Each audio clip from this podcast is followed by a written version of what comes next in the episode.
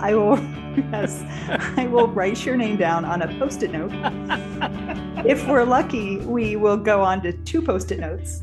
And then we'll know all of the people who, yes, want to pre order our book.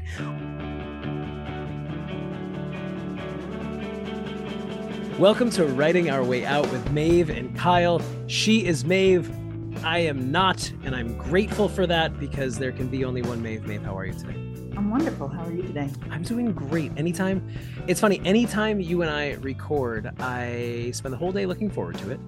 And then we get really close, and then I get really nervous. I mean, all of these, I've been doing this kind of work for a long time. Right. And I still get nervous. And I get nervous with this particular, and if uh, we'll talk about what we're doing here in a moment, because so much of our work is so fiercely personal.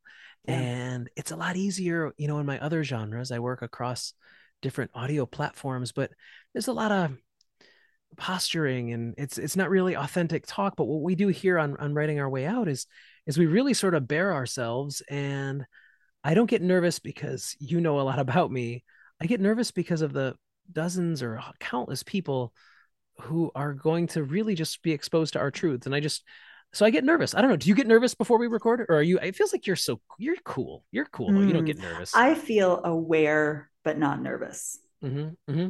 so if i'm talking in front of a group of adults and i mm-hmm. can see them then i'm nervous. Yeah but if i'm talking to you or i'm talking to a classroom full of students i'm aware. Yeah. Yeah yeah, yeah. And so we both come to this from with, with you know with education as our professions too. And so like we're used to speaking to people but mm-hmm. i think you mm-hmm. draw you draw a really nice uh, a, a, really nice image there that it does really audience matters and right uh, for sure that's what I'm i think talking we, to you yeah that's all yeah it's totally whatever yeah, yeah. So who yeah, cares no so deal. so what who cares um so we are uh writing our way out Maeve and kyle um the whole idea of this, we want to just reset it for anyone who maybe missed uh, missed the, our first episode, which would be a total shame. Total shame. Right. Uh, it was the best episode we've ever done it's, until this one. In our yeah, this is the right. yeah, absolutely. Uh, you and I are collaborating on a series of essays uh, that we hope will turn into a book someday in the very near future. Um, yes. People should th- pre-order right now by uh, maybe sending us a we haven't set up a pre-order, yeah, no, but you could just no, let us know just that you put, want to pre-order. Put it. You know what? How, how about this? They can take some spray paint, go into their driveway, and just write "Yes, please." Yes, please. Spray paint, spray paint. Yes, please, and, and we will have the writing our way out staff will comb the globe, looking for all of the yes pleases, and we'll take it down. And the entire staff would be Maeve and Kyle. Maeve and Kyle, yes. I was thinking people could send us a their name and okay. say, yes, please. There's some sort of messaging system.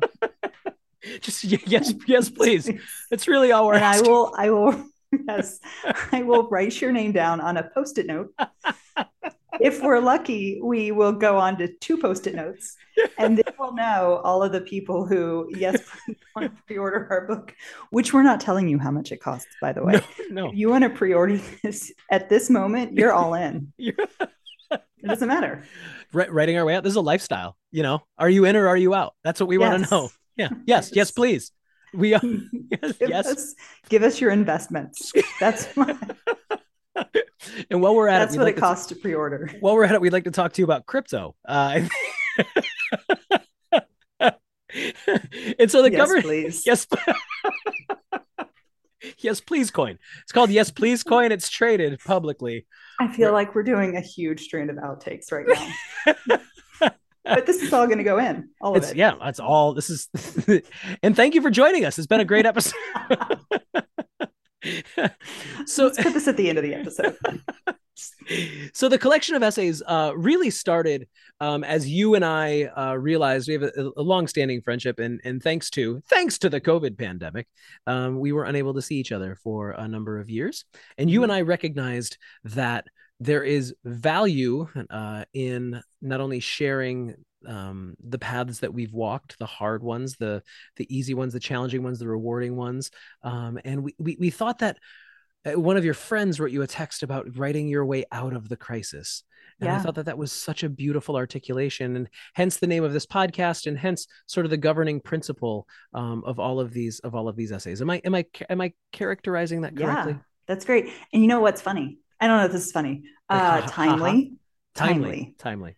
Same friend messaged me today to hmm. talk to me about her uh, frustrations and apprehensions with her sons, two sons, so plural and possessive, mm-hmm, mm-hmm. school district, and um, all the concerns that she has going into it, and all the concerns that she has going into this school year. And I said, This is something I've been writing about, and we're actually going to discuss tonight. And I shared the essay that we're talking about with her. Haven't gotten any feedback, but um, this is what we're about to talk about is something that is coming up in a lot of different places, including from Katie, who is, I would venture to say, now our biggest fan.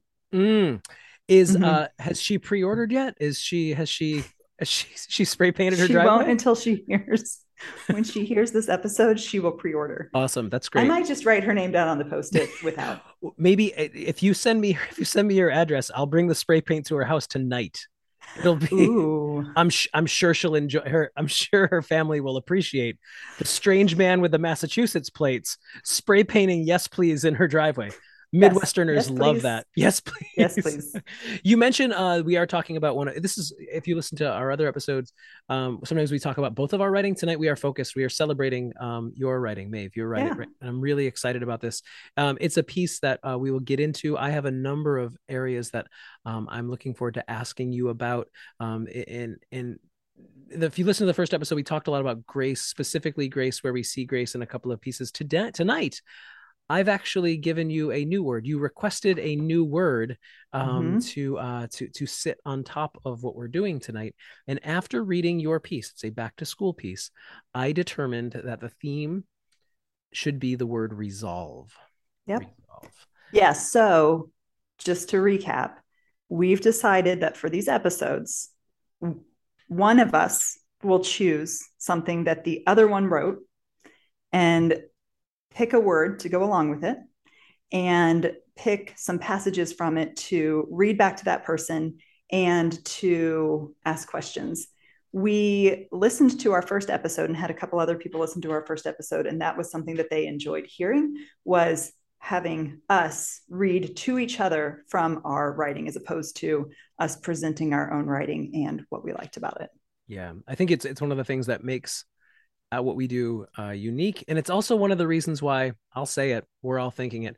We have the smartest listeners on the entire Internoodle. We Katie do. is so smart. She's so smart. That's why she pre ordered. Yeah. Sorry about what's happening to your driveway tonight.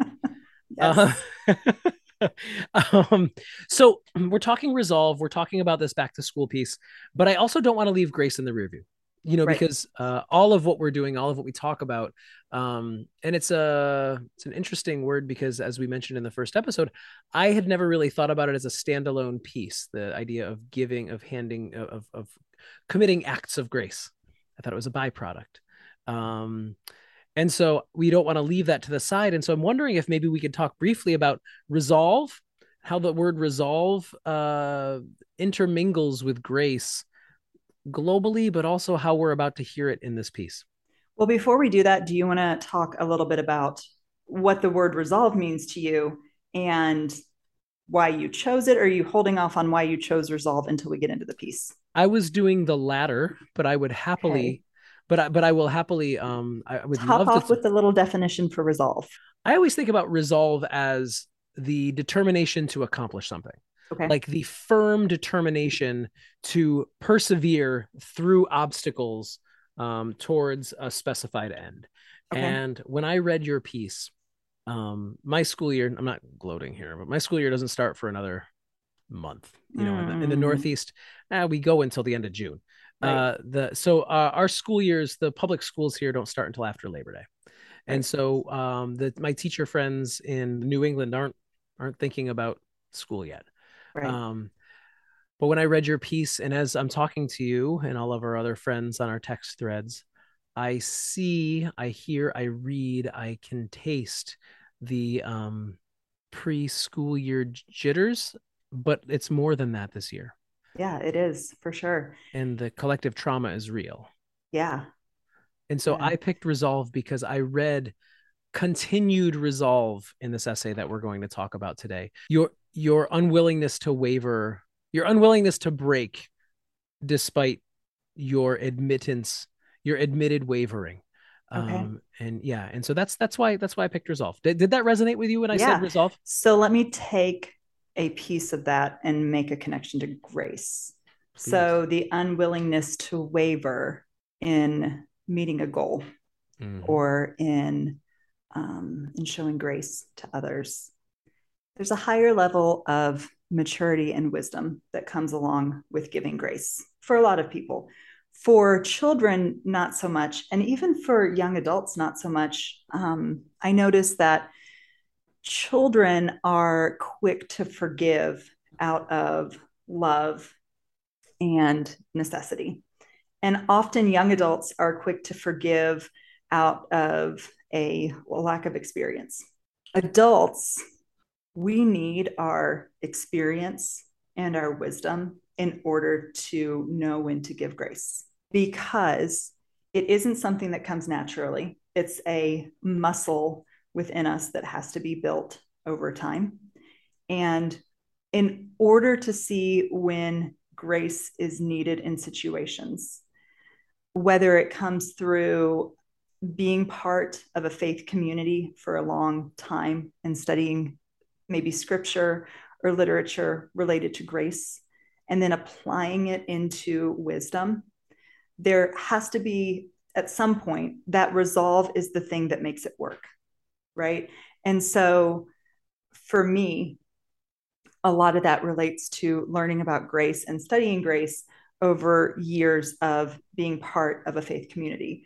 For you, this relates to your resolve that you will lead a life of service. And I guess we've never talked about when that clicked for you, when you became a person who knew that whatever path you follow, that you would resolve to lead a life of service, which ultimately puts you in the position of being able to give grace mm. frequently. Mm. It was beautiful. Sometimes, like, soon as you just start rolling, and I'm like, I kind of hope this doesn't end. I, you know, like uh, day one when you go to a conference and you're like all fired up, and you're like, this is this is the conference where I'm going to take notes the whole time. Yes. And like that first session, you're asking questions. You got you, you're sitting in the front. You're like actually using that souvenir pad you got. It's things are, you're not doodling on it. You're really taking notes. Sometimes you just get rolling. And I'm like, this is day one of a conference. But then you keep going. And I'm like, this is day three of a conference. I'm in. Yes, you nailed it absolutely beautiful and i think that's the beauty of what i read in your in this piece that we're going to talk about today is that but do you want to answer the question do you really want me to talk about when i realized i it? mean just give me uh the 30 second hmm. light bulb moment of being resolved to lead a life of service hmm.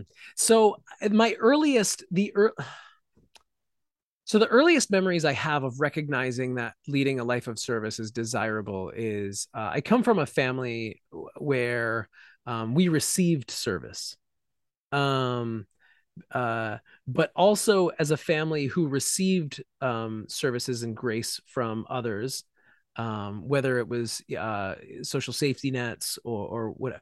We were also we were also um, at the same time uh, volunteering. Okay. And so it became early on. I mean, I suppose that kind of thing comes from your parents. Um, mm. uh, it became very clear that you know, while we weren't able to maybe donate money, we were we were out doing community cleanups. Um, right. And I think that was early on. And then, you know, in my late adolescence, um, I started coaching sports, um, and that felt good.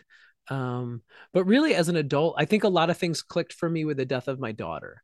I think when when mm. my daughter passed away um, in September of 09, um, I realized that I had a choice and I needed to be deliberate about that. Um, I could either uh, turn it, um, I'm gonna say a potty word. Um, I could either turn it inward and decide to uh, affect change in my community, um, or I could just turn into a total shithead and that was like an active decision i had to make Yeah. Um, and it wasn't clear at first. Uh, you know, I mean, you know, darkness is darkness, and when you're in the dark, you kind of can't find the the, you just can't find the doorknob, and right. uh, and but I but I determined in that moment that that was when I mean it was the least I could do to honor Violet, uh, was uh was was just to to be someone who would consistently give back um yeah. and uh i think so i think those are the three stages of it. I yeah yeah i think i think that's probably where it is i think. Okay. thank yeah. you.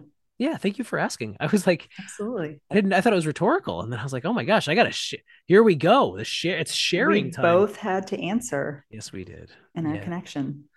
Okay. Um i love that i can read that in your piece though. I think that's what makes because what we do what you do and what all of our um, friends and colleagues who teach um, in in the uh, elementary, middle, and high school level. Um, it's different for me, I think, at the higher ed level because there is some certain uh, natural attrition that happens. Not everyone chooses um, undergraduate. Everyone has access to it. It's an access thing. It's a it's class. It's it's all things. Um, but at the fundamental level, what you and you know our you know dearest friends do is to perform service and to and, and, those of you who reach sort of the the sublime teachers the ones who reach sublimity like you um it's that that you recognize that you are in service to these hundred students per year. Yeah. yeah. Yeah. Shall we get to the piece? Take us through the yeah the motivation the you know what what drove this eh, the the the, the kit and the caboodle if you will not okay. just the, not simply the caboodle like you used to do. Start with the kit. Start with the kit. So I wrote this piece on July 20th. Um, I was starting to get messages from colleagues uh, drawing me into decisions that needed to be made to go back to school. And normally, when that happens, I can kick into gear for at least a little bit. I can tell myself, for one day this week, I'm going to do a little bit of work that people need me to do or i'm going to go meet with my principal or whatever it is i'll do i'll commit a small amount just so i can start getting into it. And and usually that feels natural because summer doesn't last forever. I'm going to go back into the school year and i, I want to feel prepared. I want to feel like i've taken those steps. When it happened this year i had the opposite reaction in every way. I didn't want to be in a position of making decisions I didn't want to think about going back to the school year. I maybe it's because I was in the middle of a move. We moved houses this summer. Um, and I was I was busy with that, but really it felt like something much more. And so I decided that I needed to sit down and start writing about it. And um, I'll go ahead and I'll read the first line because it, it lays so much out there. I said, in a few weeks, I will start my 20th year of teaching. This is one of the years when I'm reluctant to go back. And 20 years, first of all, it's crazy. I started teaching when I was 21 years old. So I'm about at the point where I have spent half of my life as a public school teacher, as a high school teacher. Mm-hmm. And yet, this year, with everything that I have done and everything that I've been through, this year feels different mm-hmm. in a lot of ways. And that's what I unpacked within this essay. And it is dense. I, I want to just for anyone who who will eventually who has the who who pre-orders and and orders when it comes out and just yes, buys please. it. Um, yes, please. Uh, you will see that this is a dense piece. This is not. I mean, I have a poem that I'll close with, and it, it it's a celebration of of teaching and teachers. Um, it's a beautiful poem, tribute to teachers. Um, this is not that. This is a very real. This is I'm not even saying ripping the band-aid off on a school year because this feels like um, this feels like you're just attempting to talk while you're getting while you're bleeding out a little bit.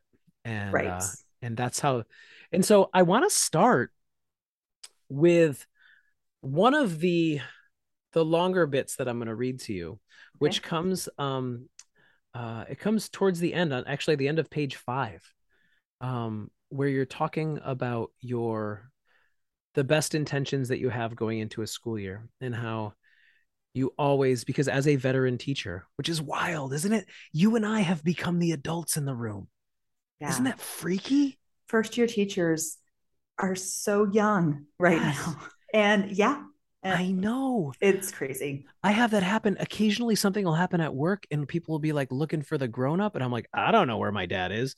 No, they're looking for me. I know me. It's wild.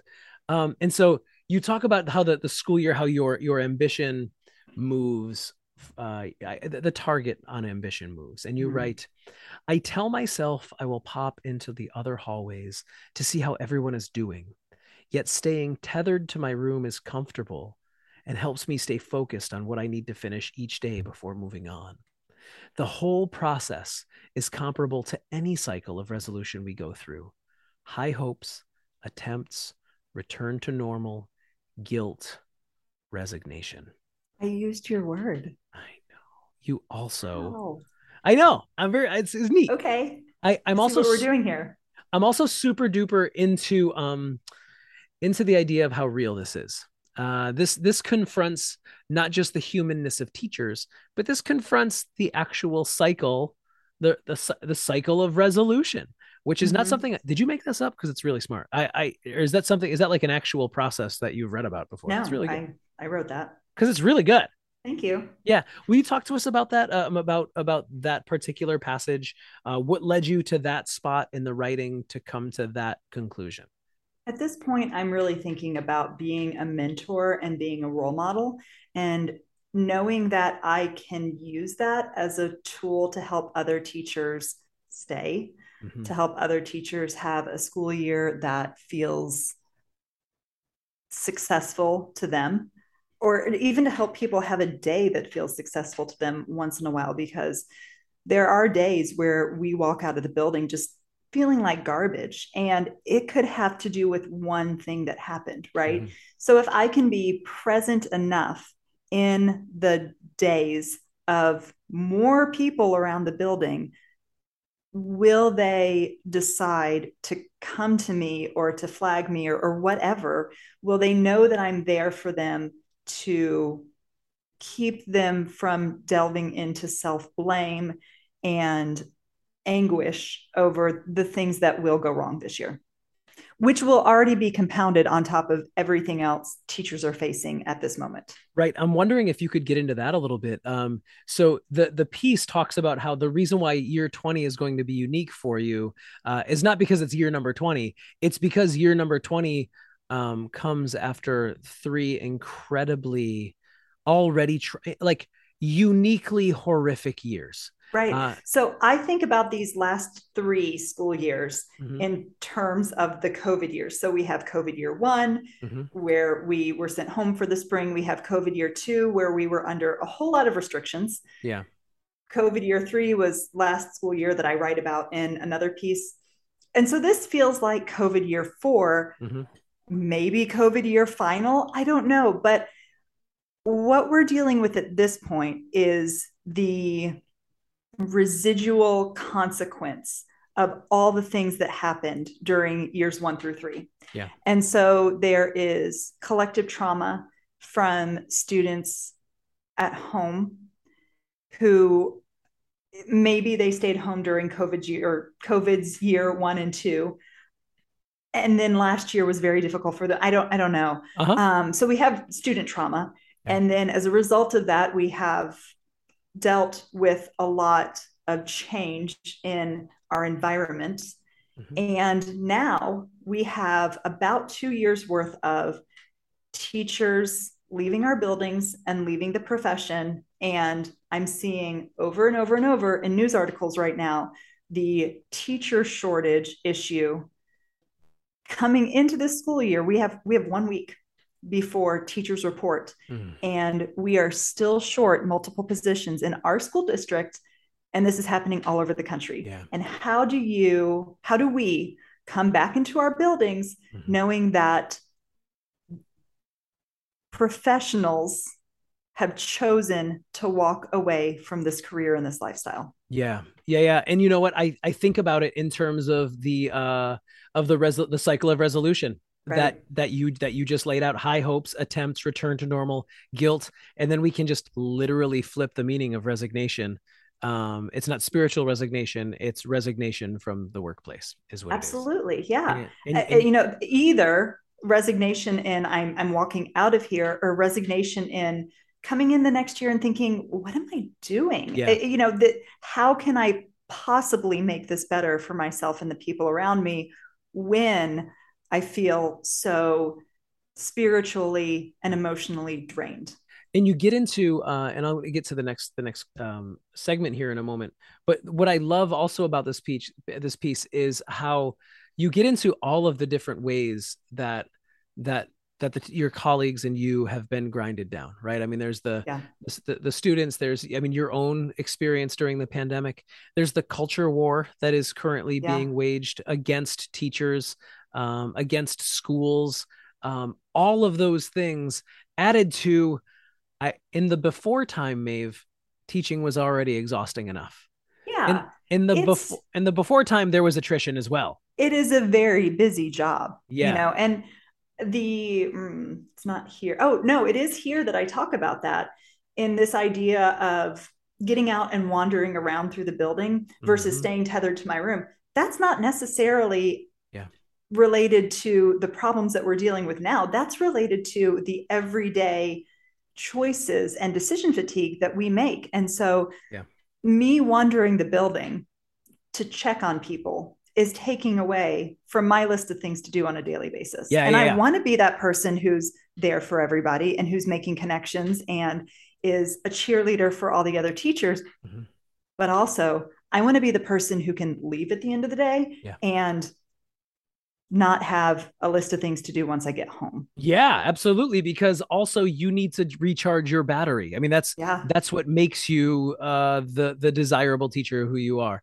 and Um, parent and person yeah, and partner and yeah, Yes, absolutely. and self and, And self. self. Yeah. Like let's let's not pretend that that's not yeah because I've got to live with myself at the end of the day. and without Yeah. self the other stuff isn't going to happen either. So that leads me to my my next uh, i think it gives me a nice uh, segue into the next section that i'd love to read to you maeve um, from this piece which is just a little bit up maybe a page up. And you were just talking about what's happening in the profession with so many folks leaving. And you write about it here. You you address it explicitly. And i am so impressed with how um well let me read it and then i'll tell you why i'm impressed So er, I am looking at it, and I just want to point out that earlier in this essay, which is this is a part we won't go into, and um, maybe a part that I'll have to get permission to use. I go through a list of people who left my building and some of the really heart wrenching reasons why they left, or, or the reasons why it was so hard to see these amazing professionals move on, either from the profession or from our building. Mhm. And then this references that part of the essay. Right. Specifically, that's why I took this part because I wanted to do the whole section, but this really is a beautiful capper on it. You write, when I look at my own list of teachers who left us at the end of last school year, I'm not surprised. I wish it didn't happen that way, but I understand why each of these teachers has decided to protect themselves from further anguish. Coming into this school year, I'm wondering if the wave is eventually going to pull me under. And I want to just say before I ask you to sort of remark on on that moment that I appreciate your honesty so much because it would be very easy as a veteran teacher just to play to play it down the middle here. It would be so easy for you to not wield your words and to to to to apply the band-aid as teachers do to say i understand and good luck. But you're not saying that here. You're saying that that that you're that you're you're disappointed and it's okay that you're disappointed and you're wondering if if you might be in one of those waves. And there's another part later that, that resolves in a little while but can you talk a little bit about your your your moment uh, putting this together this piece together this part? I wouldn't have thought that I'd be in this position of not knowing. And and part of it has to do with the fact that when I see some of the teachers who chose to leave either our building or the profession, I these are people I look up to. These are people who these are close friends. They're people who love teaching who you think i could i could drop this person in any building in the country and they will make connections with the kids and they will do an amazing job and they will get kids where they need to be by the end of the year. And it's probably true for some of them. Some of them you probably could do that. But that doesn't make up for how these teachers were feeling at the end of each day, week, and month. That feeling of dissatisfaction that so many of us had over the last few years. But you don't use the word dissatisfaction. I want to key in on the anguish. True. Anguish, um, yeah. Because that is a very that is a purposeful word. Mm-hmm. Um, and dissatisfaction would be different. I I would submit that if this was dissatisfaction, the attrition wouldn't be that I've already used the phrase bleeding out. Right. The our profession is bleeding out right now. It is. Um, and we're seeing it across the country with states that are essentially throwing the doors open to people to come and teach. That's that's how devalued the profession is becoming right now. It's now because of the culture war that we'll talk about in a moment. Mm-hmm an open invitation to come do what these professionals have done for the last 250 years. Yeah. There's a viral piece that I saw recently where an elementary school teacher had someone come in and observe that, you know, would be given the opportunity to teach after 30 hours of observation.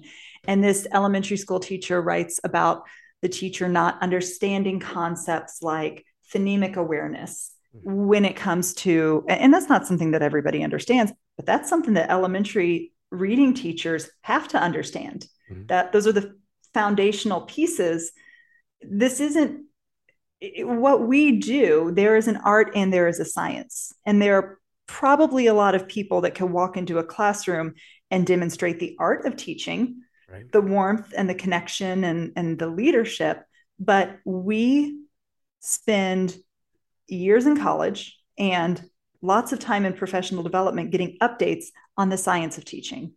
And that has changed several times, or it's been updated several times over the course of my profession in a way that I know I want somebody with my children who understands the science and who has been taught the science and can practice and can perform best practice when it comes to the science.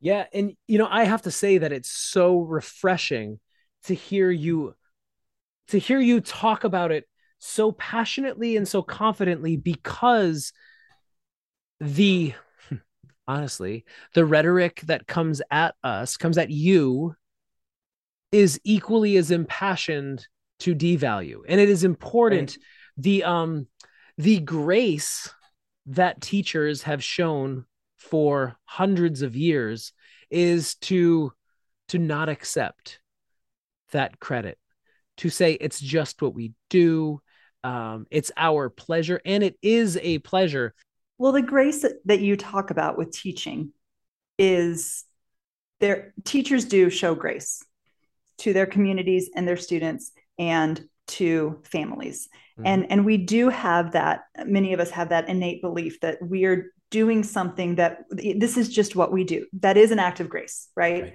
right. But it is fueled by grace that comes to us.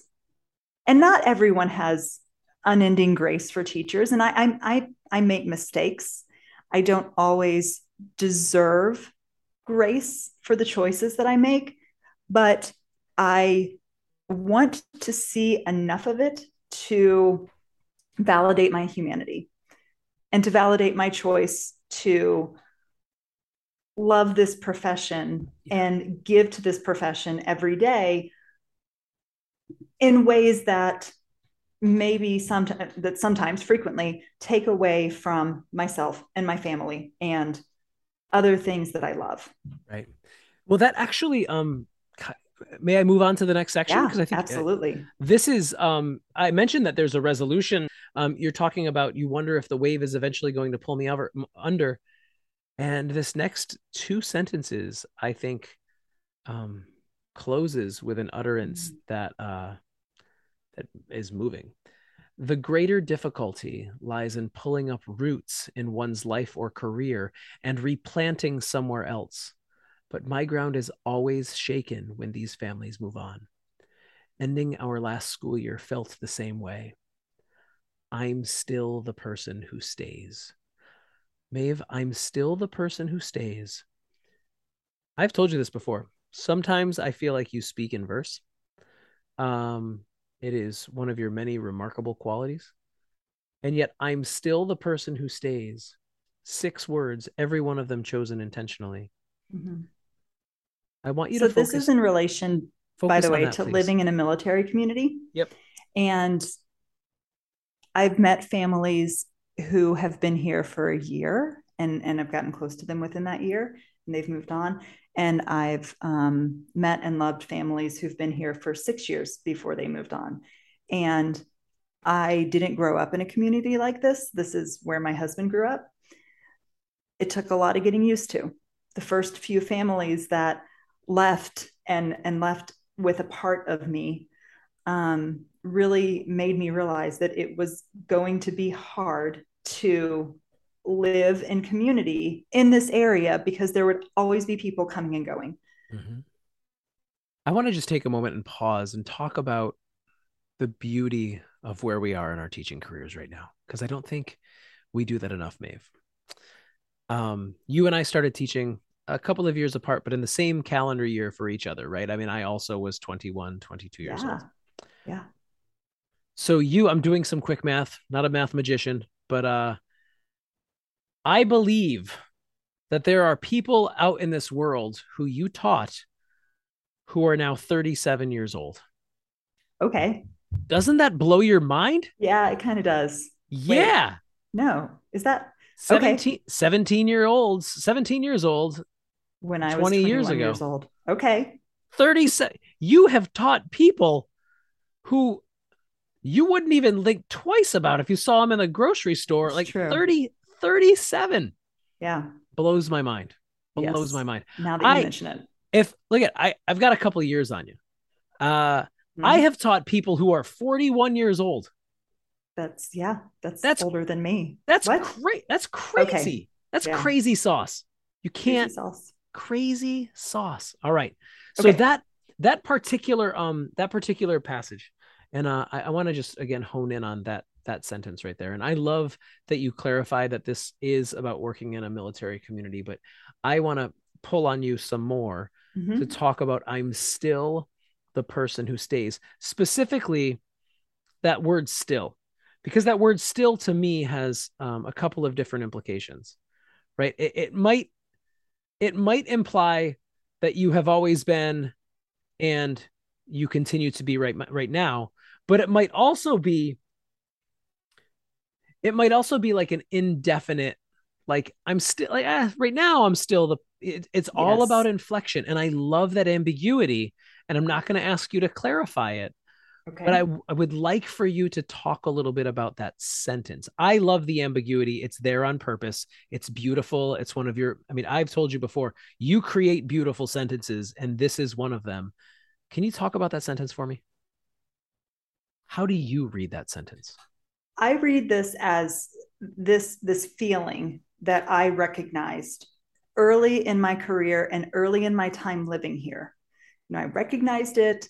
I decided I'm gonna, I'm still going to love families that I meet, even when I know they may only be here for two years. Mm-hmm. I had to make a decision at that point because there are people in military communities on on either side people who are in the military or people who live in these towns that don't make those connections. Yeah. Right. Yeah. That, that that's a choice. Yeah. People have left me. It hurts. I don't want to invest because I don't want to be hurt again. Mm-hmm. Right. Mm-hmm. So I made a decision in after the first few families that left me that it was worth it it was worth it to love these families and to have those relationships and i'm not going to run from other relationships that come along right? Yeah. Yeah. And that feeling arrived for me over the end of this last year over the summer maybe it arrived for me when i was writing this essay. Mm-hmm. but i am going to continue to love the people that i work with and make connections to, to the people that i work with even if i don't know whether it will work. Are you resolved to do that? I am resolved to be a good colleague this year. That resolution um, to continue to be the one who stays and to be collegial and uh, it's not easy. We have we have taken we have suffered slings and arrows and that actually brings me to my next you word. highlighted when I used that Hamlet I reference. Did I'm a Yes. that Shakespeare guy? I think he's going to be famous. I'm telling you that. I think He's keep got your eye, something. keep your eye on him. I don't understand all the words that he chose. I think he made a lot of them up. If we're being honest, That's what I hear. How do you do he's- that? he's weird. Um, see what I did there? Yeah. I see? did. Yeah. Um, Good job. which of course leads me to um what I think is one of the most lighthearted moments in the piece. And let's be honest, Maeve, what we do is fun. It's full of joy. We do it not because it's hard, and it is. We do it not because it's all consuming, and it is. We do it not become not because it becomes a part of our identity that we can't shake for people who are 37 years old who see us out in the community. And even though we're peers now, they still call us Miss Bolin and Mr. Belanger. But it does it's just this really beautiful lighthearted moment and so i'm going to mm-hmm. read it for you and i'm going to attempt to ask you to, to contextualize it. You write i wasn't suffering the slings and arrows that the other teachers were enduring around the building. I was having discussions on consent while my colleagues were encountering blatant and demoralizing disrespect on a daily basis. Nothing in my own classroom was leading me to question my worth as a person or a teacher. I was one of the lucky ones. I was. and now I still am. I have wonderful students. I have wonderful families showing up for me and um, telling me that they appreciate what I do for their students. And it's great. that does make it it fundamentally makes the 180 days doable doesn't it It does. It Have really you does. had- It is the air I breathe. have you had years where that's not the case Yes, I have. My first year in the district that I'm in was tough. And I think it just was, I was new. I didn't know people. I didn't have my finger on the pulse of the community. Yeah. And, um, and I was just doing a lot of comparing and I was grieving the loss of where I taught before. So that, that would be one example. Um, there have probably been other years that were Yeah. tough in that way for me. how many So it how- doesn't feel good. how, many families does it take for it to turn for you uh, one family you, you always there's always this yeah I'm, I'm gonna leave the question there how many families does it take what's the critical number it really depends on the persistence, right? I've gotten to the point where if I haven't, if, if there's a concern and I need to deal with that concern, I will deal with it in one email before I'm getting on the phone and I'm talking to that family, right? And um, usually that takes care of it. And if I can fall into that pattern, I'm fine, right? right if I'm outside of that pattern, it starts to become uncomfortable, right? If Mhm. if that's not getting me there, then I have to question: Is it me? Is it my relationship with them? Is Yeah. it something that they're hearing about me within the community? You know, and then it it becomes a little bit more like what what we see when I use the word demoralizing. yeah It could start to feel that way. yeah is it uh did that did that process take a while to develop for you? I mean you write so beautifully. So this this whole section actually deals more about sort of the uh the social media prank culture which i love. Yes, And- and I want to talk about that a little bit just to contextualize it. People may or may not remember the the trend of devious licks, which sounds so silly to say, but students were stealing things from buildings and classrooms, and it it felt like we were living in a sitcom with some of the things that were happening in our building or in other buildings, right? But students really were in a destructive mode in order to up the level of what was going on. But it wasn't happening to me. In my classroom, students were talking about how ridiculous they thought it was, right? And so I, I write a little bit about something that happened in my classroom where we were making fun of what was going on, but I wasn't having to deal with some of the consequences of that and seeing the student behavior once they maybe got in trouble for what they were doing. can you talk about paul my favorite character in the whole Oh, the Paul. whole essay I love Paul, our daytime custodian. He he's just amazing. He is everywhere and uh, he just he loves our building, right? And he, what I see in him is that he wants to take care of our our facility in a way that makes it worth showing up every day. Yeah. I've never heard him say that. I don't think he would ever say that. He's a man of few words, but that I see that resolve in him, right? Uh, I learned early on when I got my first teaching job. Uh, I was again 22, Taconic High School, Pittsfield, Massachusetts, 1999. Pittsfield. Uh, Pittsfield, 413. I uh, I learned early on that the two most important people to know are the custodian and the secretary. Oh yeah. And if you once once Bev and Walt were my were, were my people, then Bev and Walt, th- then I knew I was all set. I will also Absolutely. say it was my old high school, so I've known Bev and Walt since I was in ninth grade, and so mm-hmm. it just it really. But Bev, Bev Gans, and Walt Henderson, those are my people. My ride or dies. It. Rides or I die. love it. My rides or die. Is that how I don't know, but I I love Paul. Yeah, I have so much appreciation for what he does every day, and I hope he never gives up on us. It was hard he... for him during that time. I'm sure it was hard for a lot of us, but yeah. you know, running around after ninth graders who really want to destroy things is not fun. we don't give enough credit, honestly. It, when I think about what the custodial staffs did during the pandemic, uh, the, oh the, my the, goodness, the height of it. I mean, yes Yes, like all the snaps, all the love, the uh, custodial staffs from you know coast to coast, up to down, left left to right. It is, Absolutely. Oh my goodness. Absolutely. Um. Yeah. Yeah. Uh, and they did not get the summers off. In fact, they they were working 27 hours a day during the and summer. they don't get the snow days off, and they no, don't get they don't. The, you know, they're the last ones after a basketball game to yeah. leave the building. It's true. It's yeah. true. Amazing humans.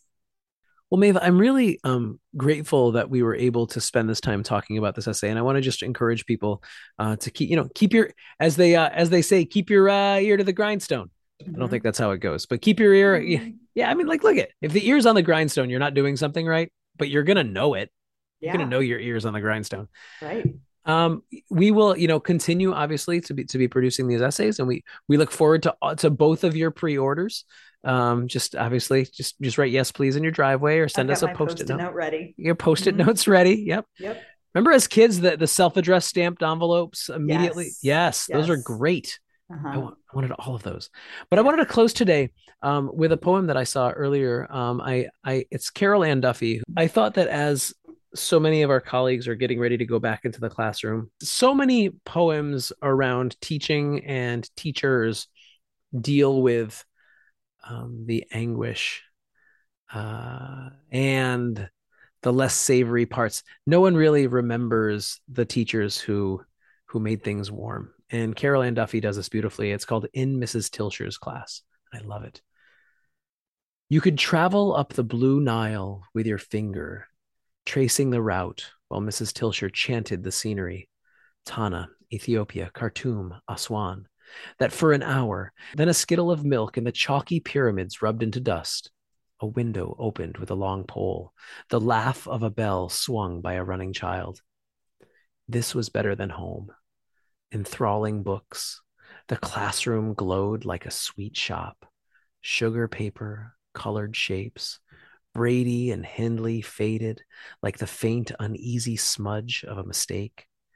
Mrs. Tilscher loved you, some mornings, you found she'd left a gold star by your name. The scent of a pencil slowly, carefully shaved. A xylophone's nonsense heard from another form. Of the Easter term, the inky tadpoles changed from commas into exclamation marks. Three frogs hopped in the playground, freed by a dunce, followed by a line of kids, jumping and croaking away from the lunch queue. A rough boy told you how you were born. You kicked him, but stared at your parents, appalled when you got back home. That feverish July, the air tasted of electricity. A tangible alarm made you always untidy, hot, fractious under the heavy, sexy sky. You asked her how you were born, and Mrs. Tilscher smiled and then turned away. Reports were handed out. You ran through the gates, impatient to be grown, as the sky split into a thunderstorm. I love that so much. That's wonderful. Thank you, ah. oh, Mrs. Tilscher. Mrs. Tilscher. Love Who did-. Who was your Mrs. Tilscher? Did you have a Mrs. Tilscher? Oh, well, yes, of course. In in elementary school, I feel like we're in elementary school in this point. I think so. I agree. I had Mrs. Jones. Mrs. Jones was my second grade teacher. She had all of she had both of my siblings in class. She was just wonderful. And and and I actually had the pleasure of working with her as a colleague. She was my second grade teacher, but when I went back to the district and I was doing some curriculum work, she was the elementary representative for ELA curriculum. Oh, that's awesome. And so I got to see her from that perspective and just just an amazing professional. I love Charla that. Jones. Charla Jones. Charla Jones. I have Yeah. two come to mind for me. Mine was also my second grade teacher, Mrs. Getz. I love Judy Getz so much, but I have very few memories of the class, just the love, just Yeah. the love. Just but the love. But Miss Martin, Miss Martin was my fourth grade teacher, Mhm. and I'm sorry, my third grade teacher. And Miss Martin was the first person to tell me that I was smart. Maeve, this was really a mar- thank you for sharing with us. Yes. I know this wasn't necessarily an easy discussion um, to meditate on, and so I just want to acknowledge that, and I want to hold this space sacred for you. Um, Thank you. and we are grateful that you shared it with us. Thank you. All right, you've wasted. Look what you've done. You've wasted another hour with writing our way out with Maeve and Kyle. She's Maeve, and I'm not, and I'll never be. And I'm glad. And next time, we're going to talk about a piece that you, Kyle, wrote. Mm. So, friends and family, come back to listen to that. In the meantime, we're going to be driving around the country, spray painting. Yes, please, on all your driveways. Stick around. We'll do it next time, right here on Writing Our Way Out. Bye.